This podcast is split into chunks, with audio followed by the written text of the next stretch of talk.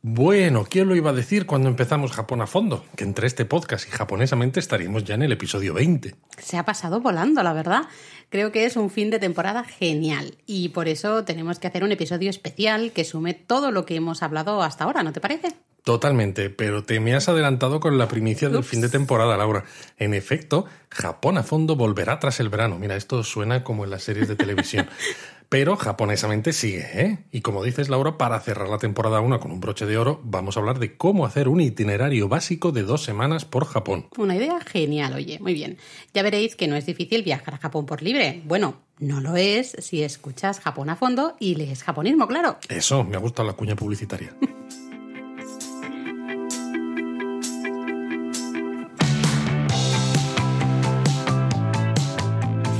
Bienvenidos a Japón a fondo. El podcast sobre Japón de la mano de japonismo. Patrocinado por Lexus Experience Amazing. Bueno, bueno, bueno, último episodio de Japón a fondo de la temporada. Bueno, ya hemos dicho que luego quedan dos japonesamente más, ¿eh? Y la verdad es que, a ver, este episodio me da un poco de miedo. Me da un poco de miedo, sí, porque últimamente estamos que nos enrollamos cosa mala y estamos hablando de hacer un, un itinerario de dos semanas por Japón, madre mía. Claro, y es que hay tanta información ¿no? sobre qué debería hacer en Japón, en la web, en japonismo. Y bueno, y en estos episodios ¿no? de Japón a fondo que hemos ido publicando hasta ahora, que somos conscientes de que incorporar todo eso a la planificación del viaje es complicado. Bueno, también lo podemos hacer más corto. Podemos decir, ¿cómo hacer un itinerario de dos semanas por Japón? Escúchate toda la temporada 1 de Japón a fondo y ala, ya está, hemos terminado. Bueno, hasta luego, ¿eh? No, porque vamos a intentar explicar un poco cómo organizar ese primer viaje, ¿no? De dos semanas por Japón, pues qué lugares añadir, qué excursiones tendríamos que hacer sí o sí, qué merece más la pena. No vamos a hablar de comida tampoco. Claro que sí, ah, vamos, eh, qué merece la pena, qué puedo comer. Ah, sabía yo. Eh, también un poco de etiqueta, ¿no? En algunos casos quizá a lo mejor puede ser interesante. Es decir, vamos a intentar, de alguna manera, no resumir, porque ha habido episodios muy variados, muy detallados, pero sí como intentar un poco... Integrarlo todo, ¿no? Sí, de alguna manera, ¿no? Y dar esas, esas Porque hay una cosa que es verdad, ¿no? Nosotros siempre decimos que viajar a Japón con japonismo es muy sencillo, pero no deja de ser un país que está muy lejos. Mm. El idioma es muy diferente, todo lo que vais a ver. es muy diferente, por, por, eso hay mucho que ver, además todo impresiona. Entonces, ¿cómo se integra todo esto, no? Cuando solo tienes dos semanas para disfrutar de Japón, cómo decides qué hacer, ¿no? Y cómo vas de un sitio al otro, ¿no? Y qué pones primero, qué pones mm. después, ¿no? Mm. Entonces, os lo vamos a hacer facilito para que disfrutéis de vuestro primer viaje a Japón. Eso sí, hablamos de una primera visita al país, Eso. ¿vale? Eh, y también de una cantidad de tiempo que suele ser bastante común en esa primera visita, ¿no? Sí que es verdad que hay gente que va entre 7 y 10 días, que en la web, por ejemplo, también tenemos un itinerario muy interesante, pero hoy nos centramos en dos semanas porque es bastante habitual, ¿no? Sí, es bastante habitual que en unas vacaciones no gastes un par de semanitas. Cada vez hay más gente que está yendo a Japón tres semanas. Pero bueno, suerte. qué suerte tienen. en la web tenemos itinerarios también para los que vais tres semanas o si no, utilizáis este mismo itinerario de este episodio y añadís algunas cuantas cosillas que veáis en japonismo.com. Al final es poner sitios si tenéis más días o quitar sitios, ¿no? Si vais a estar menos días. Es un poco jugar, ¿no? Pero sobre todo también eso, primera visita, ¿no? Porque cuando uno ya ha estado en el país, sois muchos los que nos escribís y ya, bueno, nos escucháis y ya habéis estado en Japón, pues probablemente tengáis unas necesidades diferentes, ¿no? Y, y hasta Habrá sitios que a lo mejor no queréis repetir ¿no? en una segunda visita y queréis visitar otros sitios. Entonces, os recomendamos nuestro mapa general ¿no? de destinos, nuestra, nuestra página de itinerarios. En la web tenéis un montón de ideas, un montón de información para que os podáis organizar ese segundo viaje, ese tercer viaje, ese cuarto viaje, lo que sea. Y bueno, si tenéis esas necesidades, decídnoslo porque haremos episodios de itinerarios para gente ya con experiencia en Japón. Pero bueno, antes de nada, antes de empezar, madre mía, todavía no hemos empezado y ya estamos enrollándonos. No queremos ofreceros un itinerario fijo, ¿de acuerdo? Estamos, eh, vamos a hablaros de ideas para que podáis inspiraros, para que podáis decidir qué ponéis, qué quitáis, ¿no? Porque para nosotros lo que es importante en este y en cualquier itinerario a Japón es que sea muy personal. Exacto. Que lo hagáis vuestro, que lo sintáis eh, totalmente especial, porque si no, el viaje no, no tiene.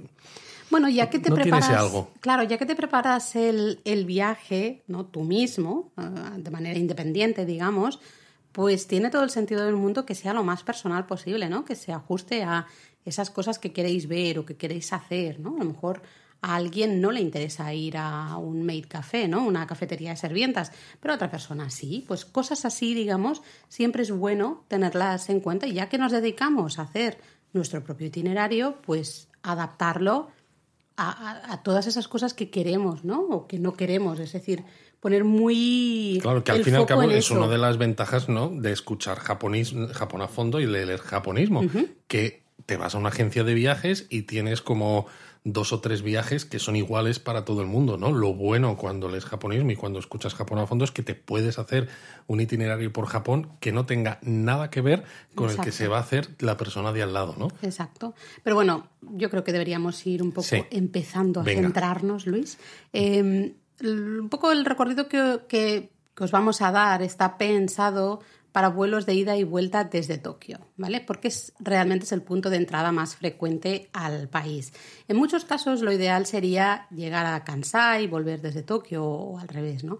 Pero a veces eso puede ser un poco difícil de, de Sí, conseguir. porque a veces las tasas en el aeropuerto de Kansai son un poco más caras y entonces las aerolíneas pueden ofreceros eh, a veces tarifas más baratas si entráis y salís por el mismo aeropuerto en Tokio. Pero eh, hay ocasiones en las que podéis encontrar, sin que os cobren más caro, eh, la posibilidad de que entréis por uno de los dos aeropuertos, ¿no? El que está eh, alguno de Tokio, por ejemplo, y salgáis por el cercano a Kioto y Osaka.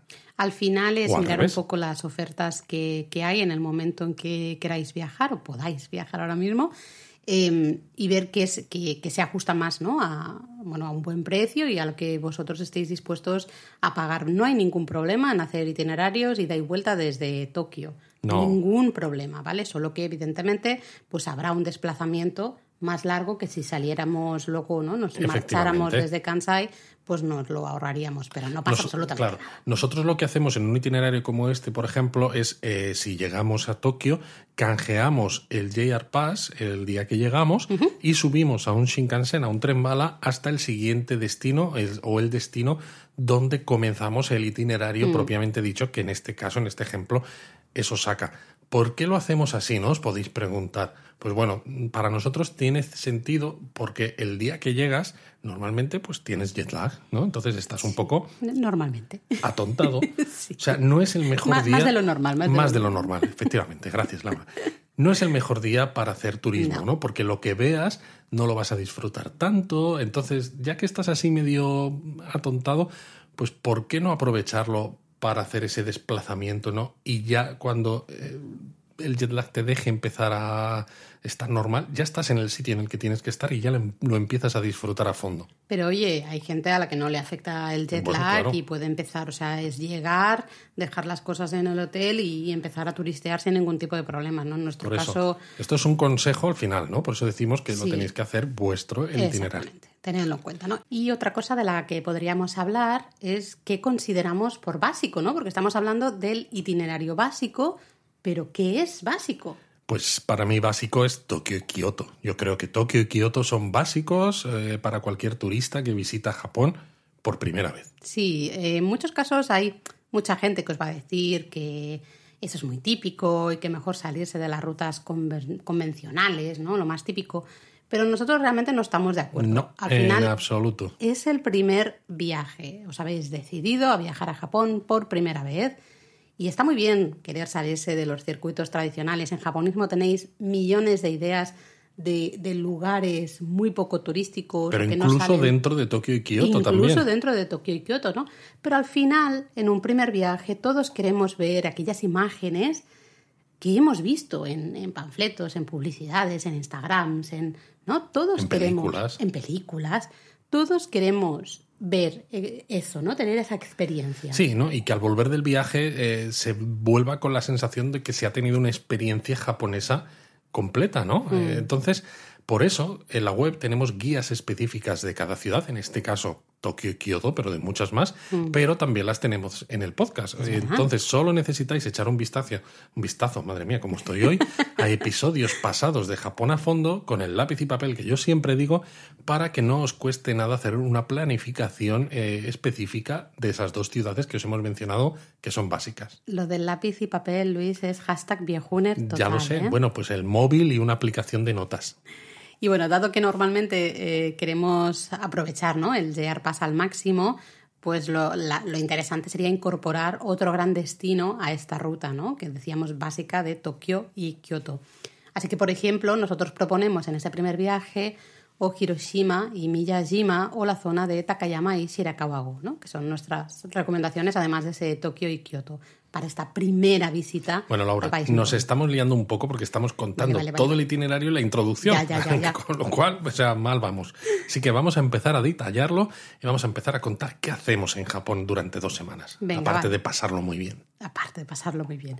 Bueno, pues yo creo que tendríamos que hablar de la llegada, ¿no? Lo primero, muchos vuelos, al menos desde Europa, nuestros compañeros del otro lado del charco también nos pueden compartir un poco sus experiencias, pero desde Europa muchos vuelos llegan a Tokio por la mañana, ¿no? Por lo que es muy bueno para, para el viaje, porque luego tienes todo el día pues para hacer gestiones y demás. Em, por ejemplo, podemos obtener nuestro JR Pass, ¿no? Entonces, eso nos va a suponer un tiempo. Puede llevar un tiempo, exacto. Sí, depende de cómo esté el aeropuerto. Luego tomamos el Narita Express hasta la estación de Tokio o la estación de Shinagawa. Si hemos llegado a Narita, Exactamente. Y allí nos eh, subimos a un Shinkansen de la línea Tokaido en dirección a Osaka. ¿No? Siguiendo un poco lo que ha dicho Luis al comienzo de que en nuestro primer día nosotros preferimos hacer el des- un desplazamiento largo, ¿no? Para sí, además en esa mañana poco- que estamos atontados, ¿no? Se puede aprovechar para cambiar dinero en el aeropuerto. Claro, recoger la wifi, el pocket wifi. Efectivamente, ¿no? em, es un poco todas estas gestiones que te llevan tiempo, pero que cuando las haces nada más llegar, Hmm. te dejan en una situación que dices, vale, ya estoy totalmente preparado para disfrutar de Japón, ¿no? Además, la gran mayoría de hoteles en Japón no hacen el check-in hasta las 3 de la tarde, ¿no? Con lo cual sí que es evidente que podemos ir al hotel, dejar las maletas y salir. Pero después de un vuelo largo, a veces te apetece mm, darte una ducha, no sí, cambiarte una de vez que ropa. llegas la- al, al hotel es verdad, ¿no? Que lo que te apetece es que te dejen entrar en la habitación y llegar al hotel y que lo más que te digan es, sí, sí, me quedo con tus maletas y te quedes con ¿Al cara de tonto. Al adiós. en fin. Entonces, de esta manera aprovechamos ¿no? estas horas en las que todavía no podemos entrar en nuestra habitación de hotel para hacer todas estas gestiones y tomar ese Shinkansen hacia Osaka, ¿vale?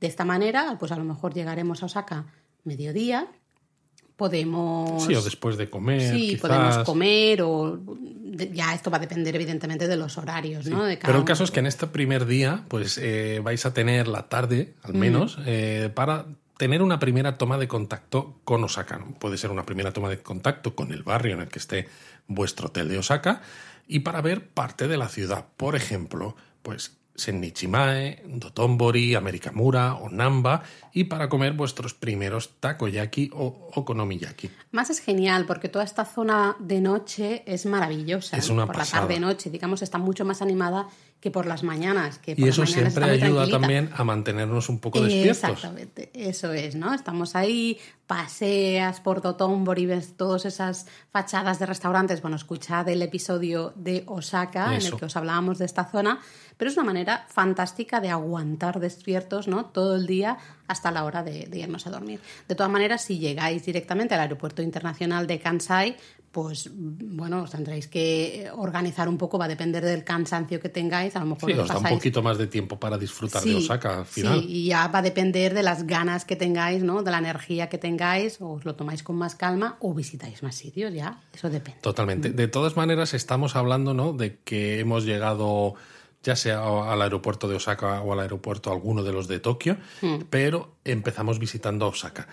Nosotros, eh, como base de operaciones para los primeros días de este itinerario, estamos planteando Osaka para todos ellos, ¿no? Luego os diremos cuándo cambiamos de centro de operaciones, pero otra opción es que el Shinkansen del primer día, ¿no? Si estabais en Tokio, pues en lugar de ir a Osaka, vayamos a, a Kioto, porque es otro, ¿no? Hemos dicho, es uno de los básicos. En la zona sur de la estación de Kioto hay algunos hoteles que no están mal de precio, sobre todo si vais con niños, por ejemplo, porque en algunos casos... Tiene habitaciones más grandes. Tiene habitaciones incluso mm. triples, ¿no? Con, lo, cual, pues te da un poquito más, más de juego. Lo único es que es una zona que tiene mucha menos vida nocturna. Entonces, claro, si lo que quieres es lo que decías tú, Laura, de eh, que nos ayude un poco a mantenernos despiertos, que si los neones, la animación, los puestos de comida y todo eso, pues estar alojado en Kioto, ¿no? En la zona sur de la estación, pues es un poco aburrido. Bueno, tampoco te pases, tomas un autobús y te vas al centro, a Kawaramachi y demás. Claro, pero cuando estás cansado y todo esto, pues cuesta, cuesta un poquito más. Pero al final, yo creo que es eso, ¿no? Tenéis que decidir un poco eh, si queréis Osaka o Kioto de base de operaciones, de primera base de operaciones, ¿no? Nosotros en muchas ocasiones escogemos Osaka por un tema también de precios. A veces eh, puedes obtener habitaciones de hotel más grande. Nosotros somos tres normalmente viajando, entonces necesitamos habitaciones un poquito más grandes. Y en Osaka suelen ser un poco más grandes a mejor precio, ¿no? En cambio en Kioto suelen ser más pequeñas y más caras. Y además el tener una base de operaciones menos, mm. ¿no? Es decir, todos los días que visite pues eso, ¿no?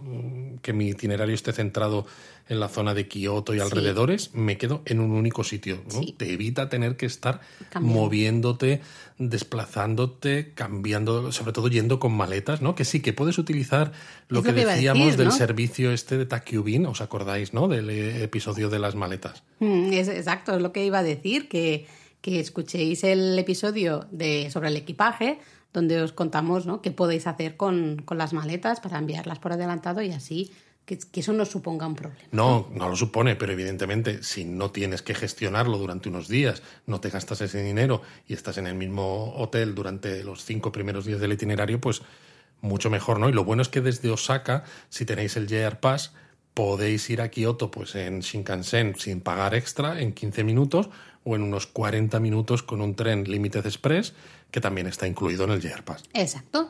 Pero bueno, dejamos el día 1, estamos en el día 2 y el día 2, a pesar de lo que alguna gente en nuestra comunidad japonismo pueda decir, esto va para con cariño para algunos de ellos, nosotros vamos a dedicarle el día a Osaka. Es que Osaka es una ciudad que muy a menudo eh, se queda fuera de los itinerarios de forma injusta. Sí, pasa muy desapercibida y no, no sabemos muy bien por qué, porque es una ciudad fantástica. Por ejemplo, primero podemos aprovechar para ver el castillo de Osaka, la, toda la, la, zona de los jardines, ¿no? del parque, del, del castillo de Osaka es una maravilla. Es una preciosidad. sí, el castillo está es una reconstrucción moderna, pero el exterior es precioso y desde el parque es maravilloso. Y, las vistas, ¿no? Alrededor, es que es precioso. Luego también podríais ir a la zona de la bahía, que es una, unas vistas completamente diferentes. O podéis subir al Humeda Sky Building, ¿no? Ese edificio que os decíamos en el episodio. Sí, que el Humeda Sky Building, por ejemplo, si lo dejáis para la última hora de la tarde, está muy bien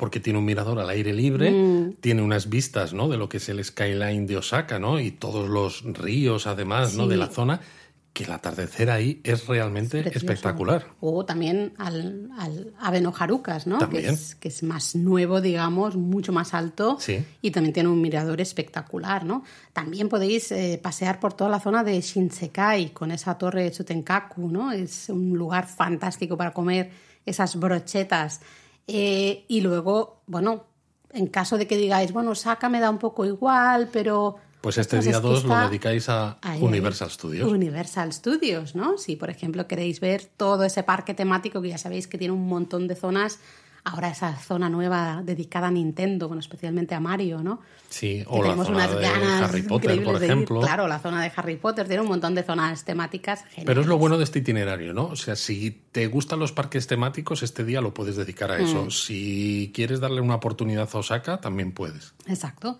Luego, eh, de los días 3 al 5, digamos, hay que dedicarse a Kioto sí o sí. Ya te digo.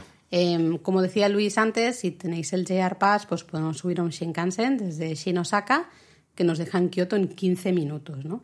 Y si no, pues algún tren de, de JR. Y si no tenéis el JR Pass activado, pues hay otras compañías privadas que también en 40-50 minutos nos dejan en Kioto y desde alguna, Y algunas de esas compañías privadas, como Hankyu, por ejemplo, eh, que nosotros la utilizábamos mucho cuando tú, Laura, vivías en, mm. Osaka, cuando visitábamos Kioto. Era mi, claro, era mi compañía. es que además te deja mucho más céntrico todavía que si utilizas JR. Sí, sí, porque la Hankyu tiene, tiene estaciones justo en la zona de, de Sanjo, Kawaramachi, ¿no? Toda, todo lo que sería lo más cercano a guion, por, por, entendernos. Pero bueno, en estos días ahí sí que tenéis que eh, mirar nuestro post de qué debería hacer en Kioto o escuchar nuestro episodio de Kioto y decidir de todo lo que hay, porque hay miles y miles de templos, santuarios, jardines e historias varias qué queréis ver, ¿no? Pero, bueno, vamos a dar unas ideas, ¿no? Porque es eso, estamos hablando de un itinerario básico y que son tres días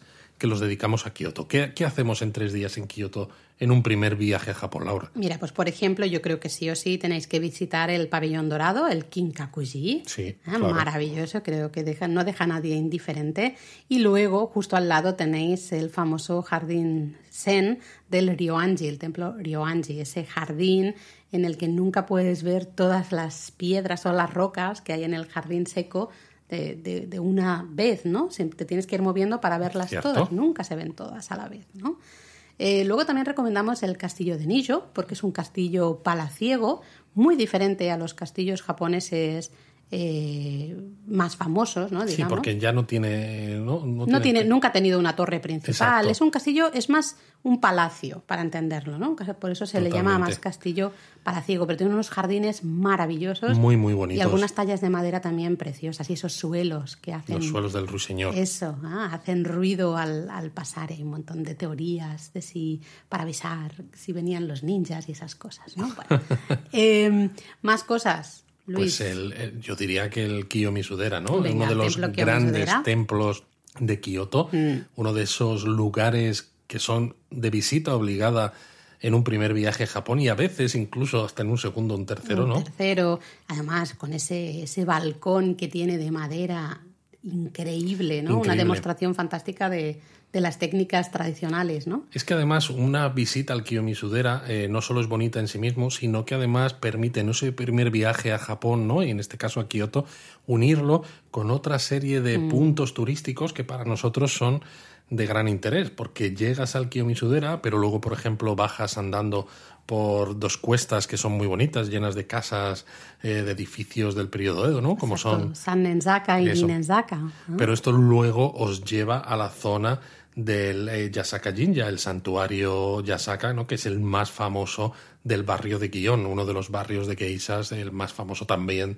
de, de, toda la ciudad. Y ahí ya podemos pasear por Guión, ¿no? Lo enlazamos todo pero también justo al otro lado de la ciudad, ¿no? justo al, al oeste, está la zona de Arashiyama, con ese famoso bosque de bambú, ¿no? aunque tiene muchísimas otras cosas. Sí, es, lo, es, es, eso, os vais a Arashiyama y os podéis estar fácilmente un, día, perfectamente. casi el día entero, o si no, si tenéis un poco más de prisa, pues por ejemplo, estaros pues hasta la hora de comer, sí, una o mañana, si habéis comido en otro lado, toda la mm. tarde. Sí, sí, sí.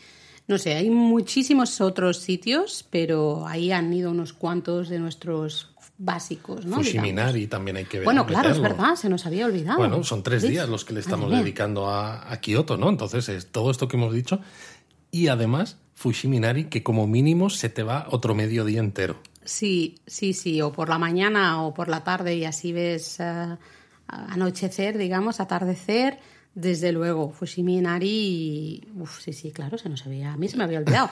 Claro, es lo que tiene, no tener aquí la lista apuntada, ¿eh? vamos diciendo las cosas un poco ahí de, cabeza. Pero bueno, más o menos, echad un vistazo eso, a las recomendaciones de Kioto y apuntando las que queréis ver en esos tres días que tenéis en el Sí, y también no os paséis, porque diréis, mm. a lo mejor podéis pensar, bueno, nos habéis dicho unas cuantas ideas, ¿no? Pero son tres días los que nos estáis recomendando. Se pueden meter muchas más cosas. A ver, se, por poderse meter, se puede meter de todo. Pero claro, no queréis ir a Fushiminari y estar media hora, ¿no? Mm. Si vais allí, eh, pues queréis disfrutarlo un poco a fondo. Y ya que tenemos además artículos en la web donde os explicamos muchos detalles de Kioto en profundidad, disfrutadlo de, de veras, ¿no? A veces es mejor disfrutar los sitios en profundidad antes que ver muchos. Bueno, de, todas maneras, eso es muy personal es muy también, de nuevo. ¿eh? Hay gente que a lo mejor dice, bueno, yo no tengo mucho tiempo, pero quiero ver Fushiminari. Bueno, también no tengo tiempo suficiente para llegar hasta la cima ¿no? del monte, de la montaña. Más rapidito, quizás. Pero doy una pequeña vuelta, a lo mejor le dedico una horita. Eh, ¿no? En que subes en el primer camino de Tori, es el más famoso, y poquita ya cosa más vuelves. y ya bajas, ¿no? También es posible. Bueno, es mejor eso que no verlo, sinceramente. También es posible. Bueno, pues si estáis en esa situación, pues podéis añadir, por ejemplo, pues el Ginkakuji, que es el pabellón de plata. Eh, podéis añadir el Heian-Jingu, ¿no? que es un, eh, un santuario que tiene un tori de color vermillón gigante que, bordea una carretera, ¿no? Que es precioso también. Eh, El templo Sanju Sangendo, yo creo que también es es muy recomendable con, con esos... Esas mil estatuas de Kano. Exacto, cada una diferente, ¿no? Todas increíbles, con un nivel de detalle sí, sí, sí, espectacular. es impresionante. Hay muchísimos sitios. el camino del filósofo. Eh, claro, el camino de la filosofía y hasta luego, si queréis algo muy de naturaleza, pues podéis ir a Ojara o a Kuru- eh, Kurama, Kuruma iba a decir, a Kurama y Esto del Kibune. patrocinio del Lexus, aquí te Sí, tiene. está- Es que Kuruma es coche en japonés. Eso es. Y bueno, ¿te parece? ¿Nos vamos ya al día 6? Nos vamos al día 6. Nara. Creemos que el día 6 hay que aprovechar que estamos en la región de Kansai, ¿no? Nos acercamos hasta Nara para hacer una excursión de día, una completa excursión de día. Pues sí, como le pasa a muchos otros destinos, Nara tendría para visitar mucho más. Mm. Pero claro, tenemos 15 días, ¿no? Más o menos, dos semanas, 14, 15 días Hay para que- estar en Japón. Hay que recortar. Hay que ver muchas cosas, ¿no? Hay que recortar. Pero en un día, pues podéis hacer una bonita excursión. Al menos lo, lo mínimo eh, lo podéis hacer sin ningún tipo de problema, que sería acercaros al parque de Nara, que es ese parque que está lleno de ciervos que viven en semilibertad, para ver el templo Todaiji, que es el- yo creo que es el templo más famoso de Nara. Totalmente. Ese salón de madera impresionante. Con el gran Buda, además. En su interior está el gran Buda, Y eso es. tened además, ¿no? El, tened en cuenta que hay un, una columna, ¿no? En la que si tenéis hijos, pues eh, los niños pueden pasar por dentro y se supone que si consigues pasar, pues vas a tener una vida llena de, de cosas buenas, ¿no? Eso es, porque es como pasar por el agujero de la nariz del Buda. Efectivamente. Bueno, digo si Dicho tenéis niños o raro, si pero- sois muy delgaditos. Muy delgadito, sí. No, yo no puedo pasar por ahí. ¿eh? No, yo tampoco. Pero bueno, justo al lado del templo Todaiji tenemos el santuario Kasugataisha, eh, que es un santuario también precioso con un montón de lámparas de, de piedra y luego un montón de faroles ¿no? y farolillos tradicionales de acero, ¿no? También Sí. hay algunos de piedra y otros de, de acero. Podéis intentar ver algunas cosas más, va a depender un poco de la hora a la que lleguéis a Nara, Exacto, del porque ritmo de hecho en el propio camino hacia el parque de Nara y hacia el templo Todaiji hay eh, un montón de templos también, que si pagodas, es decir, Mm. Sí. hay muchas cosas que las podéis ver simplemente de pasada mientras Sí. vais a estos lugares destacados que os hemos mencionado, pero en función de las ganas que tengáis, pues bueno, podéis entrar en alguno de estos y pararos un poquito más. Exacto, tenemos un, evidentemente tenemos nuestro que ver y hacer en Nara, ¿no? La guía, y luego tenemos una guía del parque de, de Nara y el templo Todaiji, además de otro artículo también del Kasuga Taisha. Así que echad un vistazo un poco a la web para priorizar un poco. Pero bueno, nuestra priorización, así, un poco nuestra recomendación sería el parque de Nara para ver el templo Todaiji, todo lo que podáis ver ¿no? alrededor de, de ese paseo fantástico, pero la idea es, el objetivo es llegar al templo Todaiji y luego desde ahí visitar el santuario Kasuga Taisha. ¿no? Eso como mínimo hay que ver en Nara y disfrutar de esos ciervos que están por el parque, comprar alguna galletitas en vez. Sí, porque no le podéis dar de comer cualquier cosa. Tienen que ser estas galletitas que están especialmente pensadas para que no les haga daño al estómago. Pero bueno, eso, de todas maneras, mirad si os sobra tiempo, tenemos muchas más opciones de cosas que podéis hacer en Nara. Pero vamos, hay que, se anda bastante al final, sí, ¿eh? sí, con lo cual parece que os estamos diciendo solo como dos, tres cosas, parece poco, No, no, pero no luego. Se, se te, se te van muchas horas en, en la visita solo del parque, el templo y luego el, el santuario. Y bueno, lo mismo que decíamos con Kioto, ¿no? Si, al- si alguien, por ejemplo, pues tiene ganas de ver más sitios, pues a lo mejor puede hacer Nara mucho más rápido Claro. y el resto del día, pues a lo mejor visitar Uji. Visitar Uji, o hay gente que lo que hace es Banara y luego a la vuelta para en Fushiminari. Pues también si no te ha dado opción. tiempo a verlo o, o ya lo tenías previsto, ¿no? Decir, bueno, yo prefiero ir a Fushiminari por la tarde-noche, digamos, cuando cae la tarde. Claro, entonces visitáis Nara por la mañana, Eso coméis es. allí, por ejemplo, y a la que volvéis paráis en Fushiminari. O hay gente que a lo mejor te dice, es que yo, mira, Osaka realmente paso, o he ido a Universal Studios, pues a lo mejor también puedes hacer Nara por la mañana, ¿no?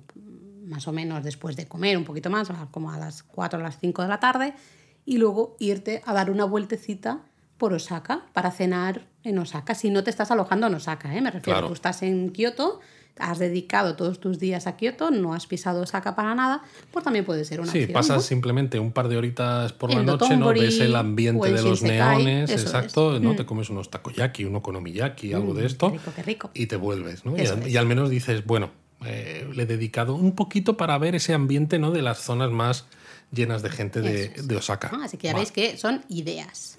Bueno, después de Nara nos vamos día 7 a Hiroshima. Sí, este es el primer día eh, desde que hemos llegado que cambiamos de base de operaciones, porque la idea que os proponemos es que estas dos siguientes noches hagamos noche en Hiroshima.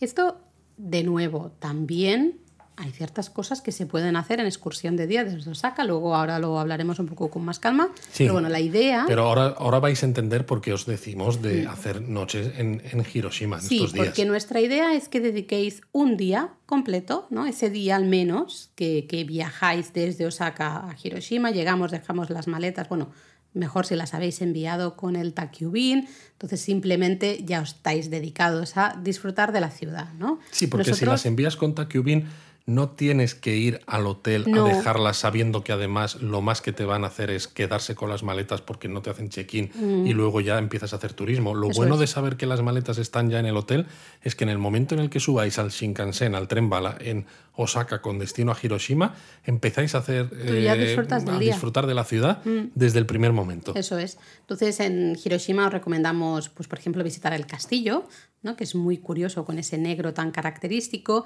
y luego, evidentemente, eh, toda la zona del Parque Conmemorativo de la Paz, ¿no? donde se encuentra la cúpula de la bomba atómica, el Museo Sí, a de la veces Paz. parece que, que alguna gente puede quedarse sorprendida de que le digas, ah, sí, pasa el día en Hiroshima y dices, ¿y qué veo en Hiroshima? Pues un poco el castillo y el Parque de la Paz. Y dices, ¿y ya está? qué más? Pero claro, es que el Parque de la Paz, el propio Museo de la Paz, El museo. ya os podéis estar unas cuantas horas, ¿no? Pero luego eh, visitar cada uno de esos memoriales que hay en el Parque un de la paseo Paz. tranquilo al Dar un paseo también. tranquilo.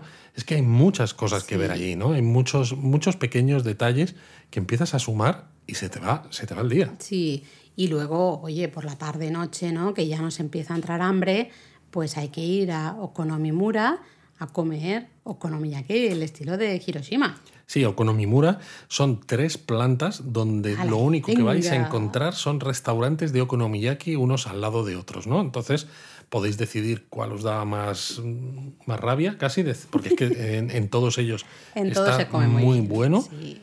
Y al final es eh, pues probar el- uno de los platos típicos más populares de, de la ciudad y disfrutar un poquito. Al final, evidentemente podéis escoger uno en concreto si queréis, por la razón que sea, pero muchas veces es en el que haya sitio, ¿no? Básicamente. En, en todo siempre hay gente y todos son más o menos igual de, de ricos, ¿no? Pero ahí son unas ideas para pasar ese día 7 en Hiroshima, pero estamos en Hiroshima, sí o sí tenemos que dedicar el siguiente día a un sitio que es patrimonio de la humanidad.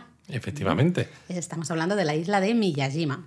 Y es uno de los motivos por los que mucha gente pasa por Hiroshima. Eso es. verdad que luego a la gente le gusta el Parque de la Paz y todo eso, pero si visitan el Parque de la Paz en Hiroshima es porque quieren ir a Miyajima.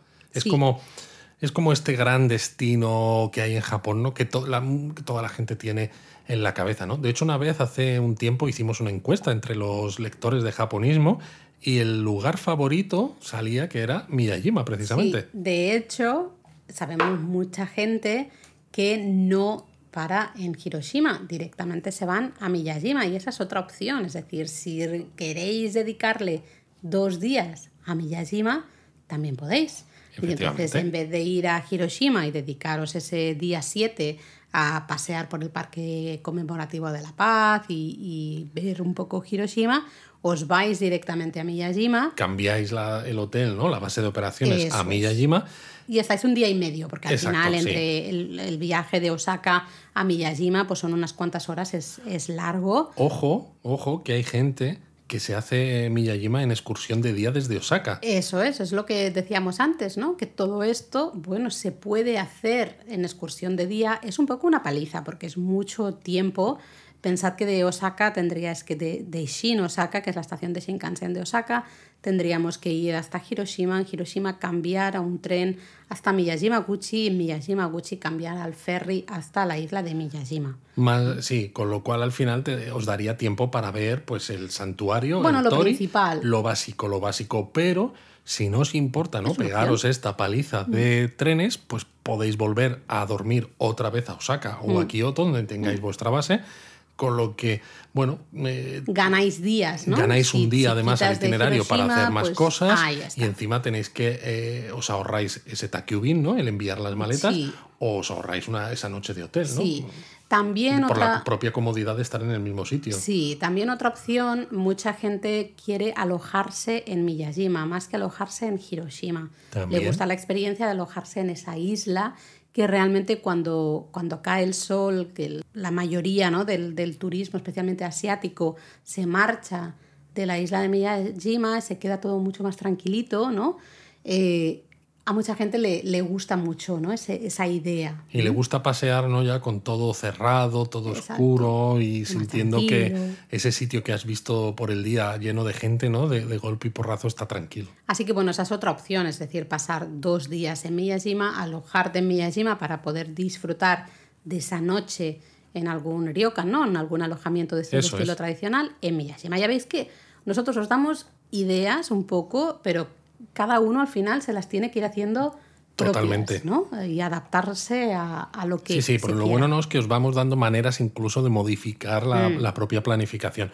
Pero bueno, una vez hechos estos días, ¿no? En Kioto, Osaka, Nara, Hiroshima y demás, Miyajima, Miyajima. los siguientes días del 9 al 13 ya serían, os los recomendamos pasarlos en Tokio. Tokio, Tokio, Tokio, Tokio. Es que hay tanto que ver en Tokio que podríamos estar dos semanas en Tokio y, Y, no te las acabas, no, vamos, no te la acabas la ciudad, la ¿no? ciudad, Pero es bueno, la idea es eso, que la mañana del día 9, ¿no? ya sea desde Miyajima o desde Hiroshima, Mm. partimos en dirección a Tokio y más o menos pues vamos a tener la, esa primera tarde en completa para ver la ciudad, ¿no?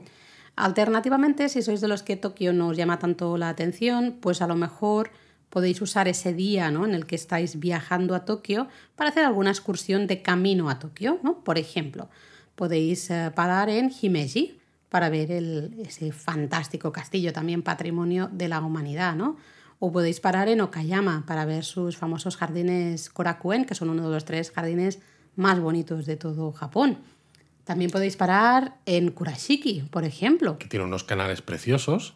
Luego hasta, oye, podéis parar en Kobe también, ¿no? Para comer Bueno, carne de exacto. Kobe, en Kobe. Eh, ¿no? Sí, Que tiene su eh, gracia. subís al tren por la mañana y dices, tenemos que comer en algún sitio, pues ¿por qué no comer buey de Kobe en Exacto. Kobe, no?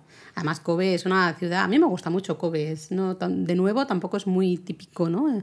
Meterla en los itinerarios de Japón, pero tiene toda la zona del puerto, luego el barrio chino, toda la zona de europeos. Me parece No, una es ciudad bastante interesante, pero vamos, sí. al final, como veis, depende un poco de vosotros y de qué queráis añadir al itinerario, ¿no? Si, que, si consideráis que hay tanto que ver en Tokio que preferís llegar a comer a Tokio, ¿no? O más o menos, eh, bueno, tener la tarde completa de ese día 9, pues vais directos. Si pensáis que no queréis perderos algunos de estos sitios que os hemos mencionado, pues bueno, subid algún tren muy prontito por la mañana, haces esta excursión y llegar a Tokio pues para cenar. Pero bueno, estamos diciendo, hay muchísimas cosas que ver en Tokio. ¿Qué recomendamos así un poco de ver en estos eh, tres, cuatro días que le dedicamos a escuchar Tokio? el podcast También, de Tokio. Escuchar el, el Es que es episodio. complicado, es que es complicado decidir. Sí, pero bueno, yo creo que primero la zona de Asakusa, ¿no? Especialmente con el templo Sensoji y hasta llegar andando hasta la torre Skytree, toda esa zona. Bueno, es que es, muy chulo porque, claro, una vez que ves el, el templo Sensoji, eh, luego sales caminando por Asakusan, la propia, las calles son preciosas, tienes un puente que cruza el río Sumida, eh, que también es muy chulo, ¿no? Así en color rojo. Y te vas acercando, no ves el edificio, la, la sede de la cervecera Asahi, y te vas acercando hacia la Skytree, que además es imposible perderse porque como destaca tanto Es entre enorme. esa zona, pues es que siempre sabes hacia dónde tienes que ir, ¿no? Entonces es un, es un día interesante. Luego, evidentemente, la zona de Harajuku, la zona de Shibuya, la zona de Shinjuku, ¿no? Todo ese, ese paseo. Eso se puede hacer en un día también, ¿no? Sí. Porque bueno, empiezas es, en... un, es un día muy intenso, ¿eh? depende de lo que quieras hacer en Claro, Shibuya también, claro. claro, efectivamente. En Decimos pensando en alguien que es su primera vez y que Sí. quiere ver muchos sitios, ¿no? Pero Shibuya y Harajuku están muy cerquita, Mm. con lo cual lo podéis ver más o menos rápido, seguidos. Podéis daros el paseo por Omotesando, ¿no? Que veis esa arquitectura de estas tiendas de marca hechas por arquitectos famosos y a lo mejor podéis comer unas guiosas por allí, que son muy típicas. Y ya que estáis, dices, pues bueno, después de comer me veo el santuario Meiji, el parque Yoyogi y acabo en Shinjuku, que es otro de los grandes centros eh, de ocio de, de Tokio, y cenas en Shinjuku, Hmm. por ejemplo. Por ejemplo, luego una zona que a nosotros nos gusta mucho es la zona de Odaiba, que aquí, bueno, hay gente que, que es muy Hay fan todo, y hay hay gente que no es tan fan. A nosotros nos gusta mucho especialmente también las vistas al atardecer del puente Rainbow Bridge, ¿no? Con la torre de Tokio al fondo, cómo se va iluminando todo. Nos parece una, una zona fantástica. Está el Museo Team Lab Borderless, está bueno, un montón de cosas que el año El que viene habrá muchos cambios también Habrá en toda cambios, esta sí. zona. ¿eh? Vamos a ir viendo Y cómo lo bueno es que cambiando. además se puede mezclar o bien con Asakusa, ¿no? Porque hay un crucero fluvial, con lo cual es una manera de unir también estos Mm. Sí, dos destinos. Si por ejemplo estáis en Asakusa y no queréis hacer la parte de la Tokyo Skytree que hemos dicho, pues podéis iros a Odaiba. O bien podéis unirlo con eh, Shiodome y Shimbashi. Claro. Porque hay un tren que conecta estas zonas con Odaiba, que además es un tren sin conductor que atraviesa el Rainbow Bridge. Si os ponéis al principio o al final del tren, como no hay conductor, las vistas son geniales. Y luego, pues en Shiodome, ¿no? Por ejemplo, pues tienes los jardines Hamarikyu, tienes toda la zona, de rascacielos. de- y la zona de Tsukiji, muy cerquita, ¿no? Donde estaba el antiguo mercado. lo cual es otra manera también, ¿no? De, de- de aprovechar Enlazar. sitios que están más o menos eh, fácilmente accesibles unos de otros. Mm. Luego, otro destacado sí o sí sería la Torre de Tokio, ¿no? que es un clásico en la ciudad y, enamora, siempre sigue enamorando. ¿no? Eh, acercarse a la Torre de Tokio, subir a esos miradores. También podéis estar por la zona de Roppongi, que en el pasado era como un poco más, mm, no sé cómo decirlo, un poco solo de, de noche, ¿no? de ambiente nocturno, y en cambio en la actualidad tenéis museos de arte contemporáneo, museos de arte moderno y un mirador fantástico, el que para nosotros... Sigue habiendo mucha animación nocturna, Eh, por sobre todo entre extranjeros, Sí. pero es verdad que podéis hacer muchas cosas eh, aparte de, de iros a tomar unas Exacto, y el mirador que está en la cima de la Torre Mori, en Roppongi Hills, Para es nosotros es el mejor que maravilloso. Ah, Las vistas Tanto un- por las vistas, por la situación que tiene, por- como por el hecho de ser al aire libre, es fantástico. Mira que no es gratis como otros y, y no es barato, pero es que merece la pena. Luego, más zonas, por ejemplo, la zona de Akihabara. Evidentemente, si os gusta todo el tema del manga, el anime, videojuegos, toda la cultura un poco popular, pues esa zona de Akihabara sí o sí la podéis unir además con Ueno, pues paseando por Okachimachi y Ameyoko, que es un mercadillo, bueno, una calle comercial en la que hay muchísimos puestos callejeros de, de todo tipo realmente. ¿no? Sí, hay de- puestos de, de comida donde se puede comer, hay otros puestos donde se venden eh, materias primas, ¿no? Donde Sí, los hay propios japoneses pescaderías. exacto, van a comprar allí, hay tiendas de ropa, eh, hay absolutamente de todo y visualmente es una, bar- es una pasada. Y bueno, y si vais en época de floración de los cerezos o en época de momiji, pues también os recomendamos que echéis un vistazo a la web porque tenemos itinerarios específicos o lugares concretos que merece la pena visitar en estos momentos, ¿no? Con lo cual ahora ya empezáis a ver que aunque Lo parecía mucho, ¿no? De, oh, de los días 9 a 13 en Tokio, es como, madre mía, pero si es que nos vamos a quedar sin días. Sí, sí, sí, sí, porque es que es- se te vuela, eh, se te vuelan los días, es que es, es muy difícil. Así que bueno, leeros con calma un poco el que debería hacer en Tokio, escuchad el episodio de Tokio con ese boli, ¿no? ese lápiz y papel que dice siempre Luis y hacer un poco vuestra, mm, vuestra lista de prioridades, ¿no? Decir, este sitio quiero verlo sí o sí, aquí, bueno, quiero verlo, pero a lo mejor solo le quiero dedicar media horita porque no necesito, no me llama tanto la atención, ¿no? Y, Y bueno, nos y quedaría, suerte, porque... nos quedaría el día 14, ¿no? Porque volveríamos el día 15 y nos quedaría el día 14 para hacer una excursión desde Tokio, por ejemplo. Por ejemplo, Que es lo- de nuevo, ¿no? Si no queréis hacer excursiones desde Tokio y hay tanto que ver en Tokio que, que decís es que me falta tiempo, pues este día 14 se lo dedicáis a Tokio también. Pero bueno, nosotros lo hemos planificado para una excursioncita. Al final es daros ideas, ¿no? Daros opciones para que podáis luego vosotros decidir si queréis eh, hacer esa excursión o no. Pero pues excursiones os recomendamos, por ejemplo, Kamakura. ¿Vale? Eh, antigua capital también, durante un breve periodo de tiempo. Efectivamente. Pero preciosa, tiene un gran Buda, eh, el templo Hasedera. Bueno, Kamakura es una ciudad fantástica, especialmente cuando uno viene desde, desde Tokio, es un cambio hasta el, ritmo de la ciudad es un poquito diferente, ¿no? Está más en la costa, tiene una zona también de playas, hay más, en toda esa zona de la costa hay más surferos, es un ambiente un poco diferente a la vorágine un poco de, de Tokio, ¿no? Y alternativamente, si no, pues también tenéis Nikko, que es otra de las grandes excursiones desde Tokio, con esos templos y santuarios espectaculares, con unas tallas de madera y unos colores increíbles.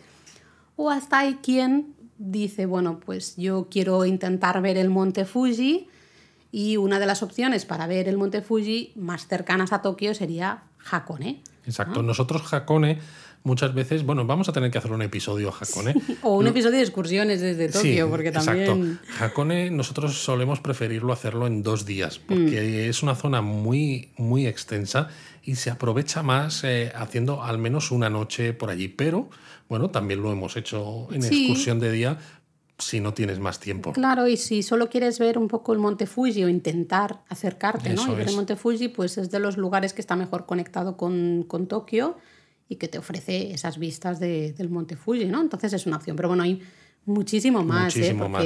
Pero bueno, al final es eso. Eh, es un día para hacer una excursión que mm. si queréis hacer varias de las que os hemos puesto, pues tendréis que quitarle días a Tokio, ¿no? De estos 9 a 13 que os hemos dicho, pues le quitáis uno. O incluso, por ejemplo, si estáis en Kamakura, lo queréis hacer más rápido para ver más días, podéis mezclar Kamakura y Enoshima.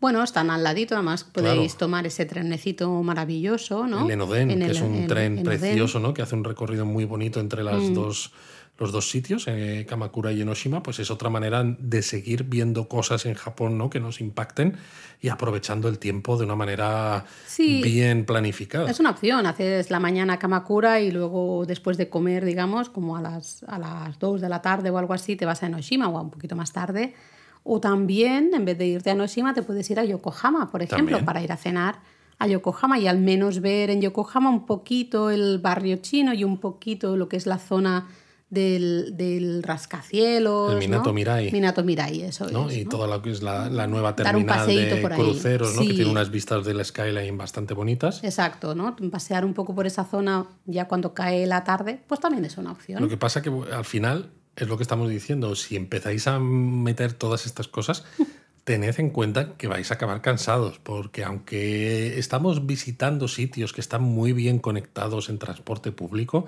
en muchos de estos casos los trayectos pueden ser un poquito largos. Sí, sí, sí. Así que bueno, el día 15 estáis ya medio muertos, así que es el día perfecto para, para volverse. volverse. Ya ese día nos vamos para el aeropuerto y, ya está. Se acabó el itinerario, no hay más días. Exacto. Tened en cuenta una cosa. Si habéis comprado un JR Pass de dos semanas, dura 14 días, en este itinerario el JR Pass duraría justo hasta el día anterior, con lo que tendríais que pagar el traslado al aeropuerto al que, desde el cual voléis. Pero bueno, también dependiendo de dónde esté vuestro hotel, pues se puede utilizar, por ejemplo, el Skyliner, ¿no? Si tenéis el hotel por la zona de Bueno, que hace un trayecto muy, muy rápido. También podéis usar el Airport, Airport Limousine Bus, Exacto, el autobús, si queréis gastaros un poquito menos, si no os mm. importa, pues tardar una pizquita más. Más, eso es, o sea, hay diferentes opciones, ¿no? Al final el tema si queréis encajarlo en 14 días, pues le podéis quitar, por ejemplo, un día a Tokio, ¿no? O quitar la excursión o algo para mm. encajar este itinerario en lugar de en 15 días, en 14. Claro. Bueno, al final es, ya sabéis, ir jugando ¿no? un poco con, con esos días del itinerario.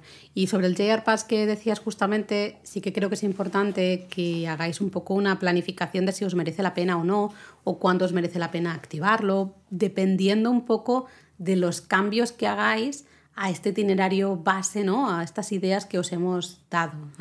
Y para eso tenemos un episodio también en Japón a fondo del JR Pass. Exactamente, también. Así que escuchad el episodio del JR Pass, ¿no? Que os contamos un poco cómo calcular, si merece la pena y tal. Porque estoy pensando, por ejemplo, que si volamos eh, a Osaka, ¿no? Y volvemos desde Tokio. Igual no merece la igual pena. Igual no nos merece la pena. No sé, hay que, hay que calcularlo. Habría que calcularlo. ¿Vale? Eh, escuchad el, el, episodio del JR Pass, que ahí os contamos bueno, cómo funciona el JR Pass, si son días naturales, si son horas, si mm, se puede usar en el metro, si tal De y cual. todo. Todo. ¿Vale? Ahí está. Pero, pero, aquí en este itinerario os hemos hecho ¿no? una cosa muy básica, que es un Kioto y algunas cosas Bueno, alrededor. básica tiene su Sí, ¿eh? ¿no? Hiroshima y Miyajima, y luego nos hemos ido a Tokio.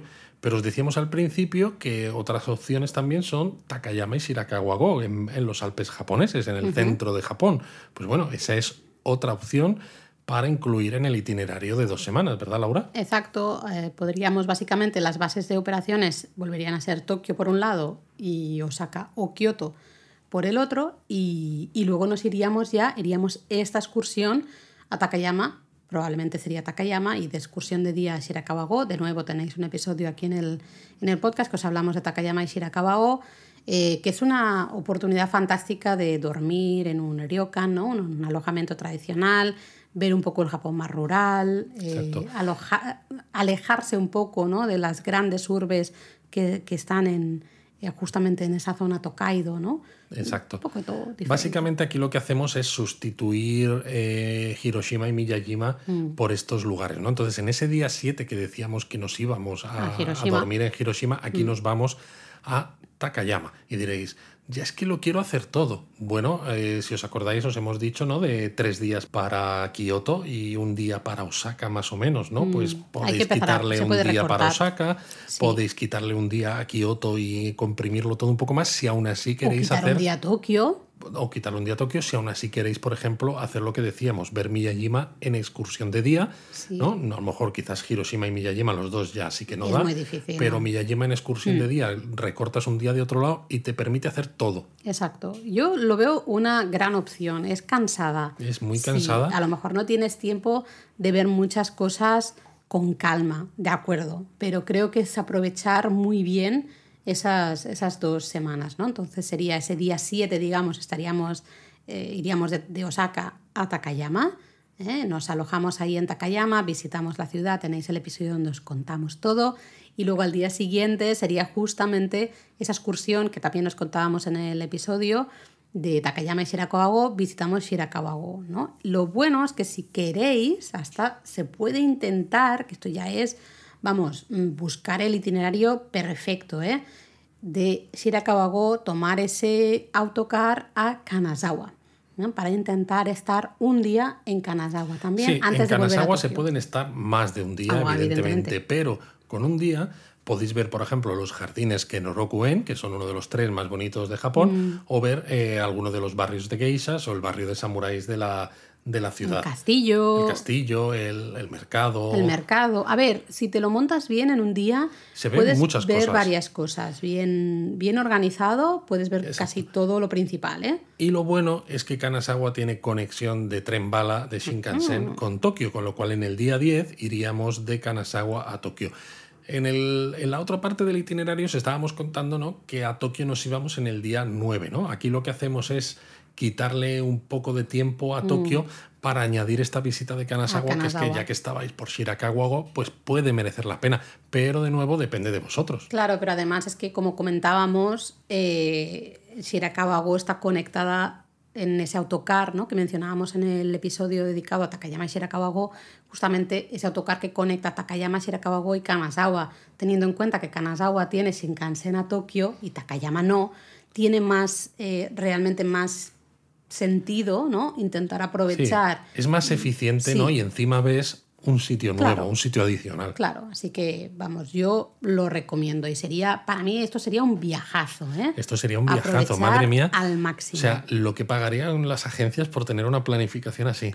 Pero bueno, como veis, os hemos dado un montón de ideas y son ideas de posibles itinerarios, ¿no? Porque al final es lo que hemos estado diciendo. eh, cada uno tiene que acabar jugando un poco ahí con, con los dados, ¿no? Ir haciendo un poco esa planificación, porque hay gente que dice "Es que a mí me encanta Tokio y yo quiero estar más días en Tokio. Bueno, pues quita, pues quita Kanazawa, quita O ciertas por ejemplo, cosas. hay gente que dice, me gusta mucho el tema rural, Mm. quizás antiguo, y claro, pues eh, Shirakawa-go, ¿no? Con esas casas de estilo Gashosukuri o Takayama con su barrio, con casas del periodo Edo, pues resulta muy eh, visualmente espectacular. Sí, además también lo que hay que tener en cuenta es que tanto Tokio, que es enorme, ¿no? como Kioto, que tiene muchísimas cosas también que ver, eh, es que os van a requerir muchos días. Y entonces uno tiene que ser consciente de que nunca lo va a poder ver todo. ¿Vale? En esa primera visita que hagamos a Tokio y a Kioto, aunque le dediquemos tres días, cinco días, es que no, o sea, nos va a faltar tiempo, siempre nos va a faltar tiempo. O sea, para nosotros quizás Kioto en un primer viaje necesitaría tres días sí o sí. Mínimo y Tokio tres días. otros tres. Mi- porque son muchísimas más, cosas. pero bueno. Sí, pero bueno, para haceros una idea. Sí. Pero claro, depende de si queréis meter más cosas, ¿no? Como os hemos dicho aquí. Si queréis añadir Hiroshima y Miyajima, pero luego también queréis añadir Takayama y Shirakawa-go y quizás esa extensión a Kanazawa, pues a lo mejor le tenéis que quitar Claro. días a estas otras ciudades, ¿no? Que no vais a poder verlo todo, vale, pero cuando volváis y digáis, madre mía, El la de cosas que he hecho en 15 días, es Sí. que va a ser espectacular. Así que bueno, aunque tengáis que hacer concesiones, ¿no? Y priorizar, ¿no? Y decidir un poco y a lo mejor ver cosas un poco más rápido de la que os gustaría, pues es que os puede quedar un viajazo, ¿eh? Vamos, yo me, iría, yo me iría con ellos. vamos, vamos. Eh, madre mía, Luis, ¿cómo nos enrollamos, no? Mm, Cosa mala. Yo creo que lo tendríamos que dejar, que llega el momento de... Japonismo Mini. Bueno, bueno, pues por fin, después de meses y meses de espera, por fin han dado comienzo los Juegos Olímpicos de Tokio 2020. Pues sí, el pasado viernes fue la ceremonia de apertura, hicimos un directo justo después de que terminara y además el sábado publicamos un post muy detallado analizando un poco ¿no? todo lo que vimos en la ceremonia y bueno, también hablando un poco de los anteriores Juegos Olímpicos de Efectivamente. 1964. Así que bueno, lo que prefiráis, eh, o leed el artículo o echadle un vistazo al directo de YouTube, que está ahí guardadito. Ujú, como siempre. Lo curioso es que en la reunión de Japón Hispan Matcha, que hacemos todos los, mes- los meses con miembros de nuestra comunidad, comentamos un poco qué pensábamos que iba a salir ¿no? en la ceremonia. Y la verdad es que no acertamos demasiado. No, ¿eh? la verdad es que no. Está claro que el diseño de la ceremonia de apertura cambió mucho por todo el tema de la pandemia, por la falta de público, y se nos quedó un poco, bueno, contenida, pero para no extendernos más de la cuenta, os animamos a leer el artículo que hay en la web. Eso, así que, bueno, ¿qué te parece si leemos un par de comentarios de nuestros oyentes antes de hablar de la palabra japonesa, Luis? Me parece perfecto. Pues a ver, mira, eh, Xavier y Abelina se reían de uno de mis últimos comentarios, ¿no? Que dije que Ken se había ido con Barbie en uno de los eh, últimos episodios del Pues podcast. no me acuerdo a qué hacía referencia esto. bueno, pues fíjate. mira, si no sabes de qué te estamos hablando, pues escucha el último Japón a fondo sobre los donburis. Ah, muy bien. ejemplo. Ya veo que es una, una promoción aquí. Es una promo, es una promo. Luego Carmen también nos decía que había estado escuchando el episodio de Takayama y que había sido un poco como volver allí un rato, ¿no? Y que le había gustado muchísimo. Ay, qué bien. Y Dos Inquietos nos decía que le encantaban nuestros podcasts y que espera que sigamos durante mucho tiempo. Dice que la tele le aburre soberanamente y gracias a descubrir nuestro podcast, entre otros, pues pasa unas tardes súper entretenidas. Mira que bueno, me encanta, ¿eh? No pensaba que, que- que la gente iba a pensar que eso, que, que- que nuestros podcasts son entretenidos, Bueno, es otro formato, claro que sí. pero yo encantadísimo. Y Coque, bueno, hay muchísimos comentarios más, he escogido ahí unos cuantos, pero Coque comentaba que de cualquier tema somos capaces de hablar una hora y de manera divertida. De manera divertida, bueno, oye, eh, se agradece que lo digas, pero lo de hablar una hora de cualquier tema no lo sabes tú bien. Bueno, de hecho dice que estaban convencidos de que podríamos haber seguido hablando unas cuantas horas más, ¿no? Unas cuantas. Si es que no tenemos remedio. No tenemos remedio. De hecho, es que nos tenemos que contener porque aunque parezca que este episodio también ha sido largo, no os imagináis lo que nos hemos tenido que cortar ¿eh? a la hora de, de dar detalles. Pero bueno. Sí, así que yo creo que deberíamos pasar ya a la palabra Sí. de este episodio, ¿no? Sí, yo creo que hay que pasar a la, a la palabra, que además hemos escogido un par de ellas interesantes que tienen que ver con el itinerario. Eso es. Eh, nos hemos planteado hablar de Shinkansen y Tokaido, ¿vale? A ver, Shinkansen, Luis. Bueno, hay que hablar de Shinkansen porque se utiliza mucho en este itinerario, claro. Bueno, es la excusa para hablar de trenes también. No, apenas. Shinkansen es una palabra japonesa ¿no? que está formada por tres kanji, tres ideogramas, eh, shin, kan y sen, eh, como... Muy bien, gracias. y significa nuevo, shin. El kan es troncal o principal y sen es línea. Mm, yo creo que esto pide a gritos un episodio especial sobre el Shinkansen, ¿eh, Luis? Fue así un fuera de temporada. Oye, pues me, me parece una idea brutal, porque si lo haces en temporada, igual hay gente que te dice, es que a mí esto de los trenes no me gusta tanto. Yo creo que hay que planificarlo así. Un especial, ¿no? Un extra. Totalmente. Por cierto, ese Sen que decías tú del Shinkansen, ¿no? De línea, eh, es el mismo Sen de la Yamanote Sen, por ejemplo. ¿no? Bueno, claro, cuando estáis en las estaciones de tren en Japón, vais a escuchar por megafonía siempre hablar de ah, Sen. Yamanote Sen. Yamanote Sen. Keijin Tohoku. Keijin. Exacto. Claro, porque es eso, es línea. Y luego eh, también queríamos hablar de Tokaido, ¿no? Como palabra. Eh, que bueno, la Tokaido, hemos dicho antes Tokaido Shinkansen, ¿no? No es simplemente el nombre de una línea y ya está, sino que realmente es el nombre del camino creado en el periodo de Edo que conectaba Tokio, bueno, la Edo, que es la actual Tokio, con Kioto. Exacto, que es Edo es la, sede del Shogun Tokugawa, ¿no? Y la... Eh, ¿Capital? No, bueno, la capital seguía siendo Kioto, ¿no? Pero la capital oficiosa, ¿no? Porque era la ciudad más importante de Japón. Bueno, y ya donde se encontraba el Shogun Exacto, ya era la ciudad más poblada del mm. mundo, ¿no? Entonces, claro, este camino... Eh, realmente entre lo que era la capital donde estaba el emperador y la capital del, donde estaba el, shogun, mm. necesitaban hacer este camino, ¿no? Pues para llevar el, cortejo de los daimios, los señores feudales, la... Mercancías, de todo, Mercancías, no me salía la palabra. ya te he visto ahí que dabas vueltas. Estaba dando vueltas alrededor. Digo, no sé dónde quiero ir a parar, pero bueno. bueno, de Tokaido, a mí lo que me gusta es el nombre, ¿no? Porque el do del final hace referencia justamente a camino, ¿no? Porque justamente era eso, ese camino eh, por el que pasaban pues, todas esas personas y mercancías entre Edo y Kioto. Era el eh, camino de Tokai. Exacto, ¿no? El Kai eh, sería mar, ¿vale? Y To es el mismo To de Tokio, ¿no? Es decir, que es el camino del mar del este, porque ese To significa este, ¿no? Exacto. Y al final el Tokio es el, es como la, capital del, este. De hecho, es un nombre muy bonito, ¿no? Porque es el camino del Mar del Este. Y de hecho, ¿no? ya que hablamos de trenes, la propia empresa de JR que gestiona la línea Tokaido Shinkansen, en realidad no la llamamos eh, en español, en inglés, JR Central, pero en japonés es JR Tokai. Claro. ¿no? que es la JR de la, región esta Tokai. ¿no? Ellos mismos, este, aunque no sea una región como tal, ¿no? para ellos el concepto Tokai, ¿no? El Mar del Este es una región en el imaginario este colectivo japonés, precisamente de la importancia que ha tenido siempre la ruta eh, alrededor, a, lo largo de la costa del Pacífico. Exacto, la costa del Pacífico, ¿eh? es un nombre súper bonito y descriptivo. Pero bueno, no olvidéis tampoco las otras palabras ¿no? que hemos ido dando en el resto de episodios, ¿no? Si sabremos saludar, dar las gracias, pedir disculpas, pedir la cuenta, agradecer por la comida que nos han servido y un montón de cosas más. que hemos... Al final ha sido muy útil, ¿eh? Sí, sí, sí, sí. Y bueno, pues hasta aquí ha llegado Japón a fondo esta primera temporada, porque en agosto el podcast descansa, pero como hemos dicho al principio, seguiréis teniendo episodios de japonesamente para que no nos echéis tanto de menos. Eso es, en agosto tenéis dos episodios japonesamente, así al menos podéis escucharnos un poquito. Un poquito. Un poquito. ¿eh?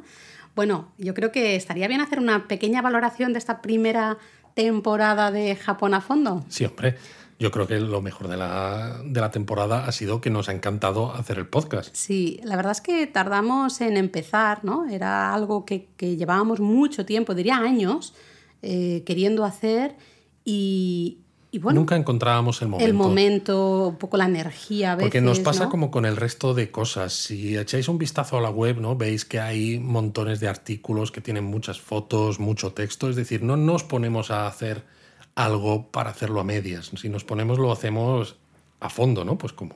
A fondo, Japón a fondo. Efectivamente.